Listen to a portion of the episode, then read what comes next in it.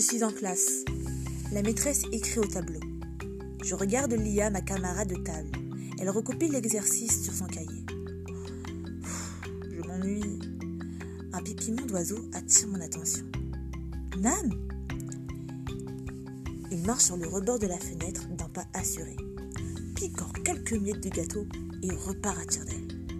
Attends, Nam Attends-moi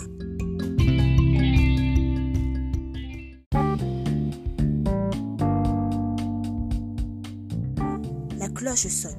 Je me précipite dans la cour. Il n'est plus là. Depuis, je l'attends chaque jour sous l'arbre de la cour de récré. Qu'il vente ou qu'il pleuve. Je guette son apparition. Et le soir venu, j'espère encore le voir, même si cet instant ne dure qu'un clin d'œil.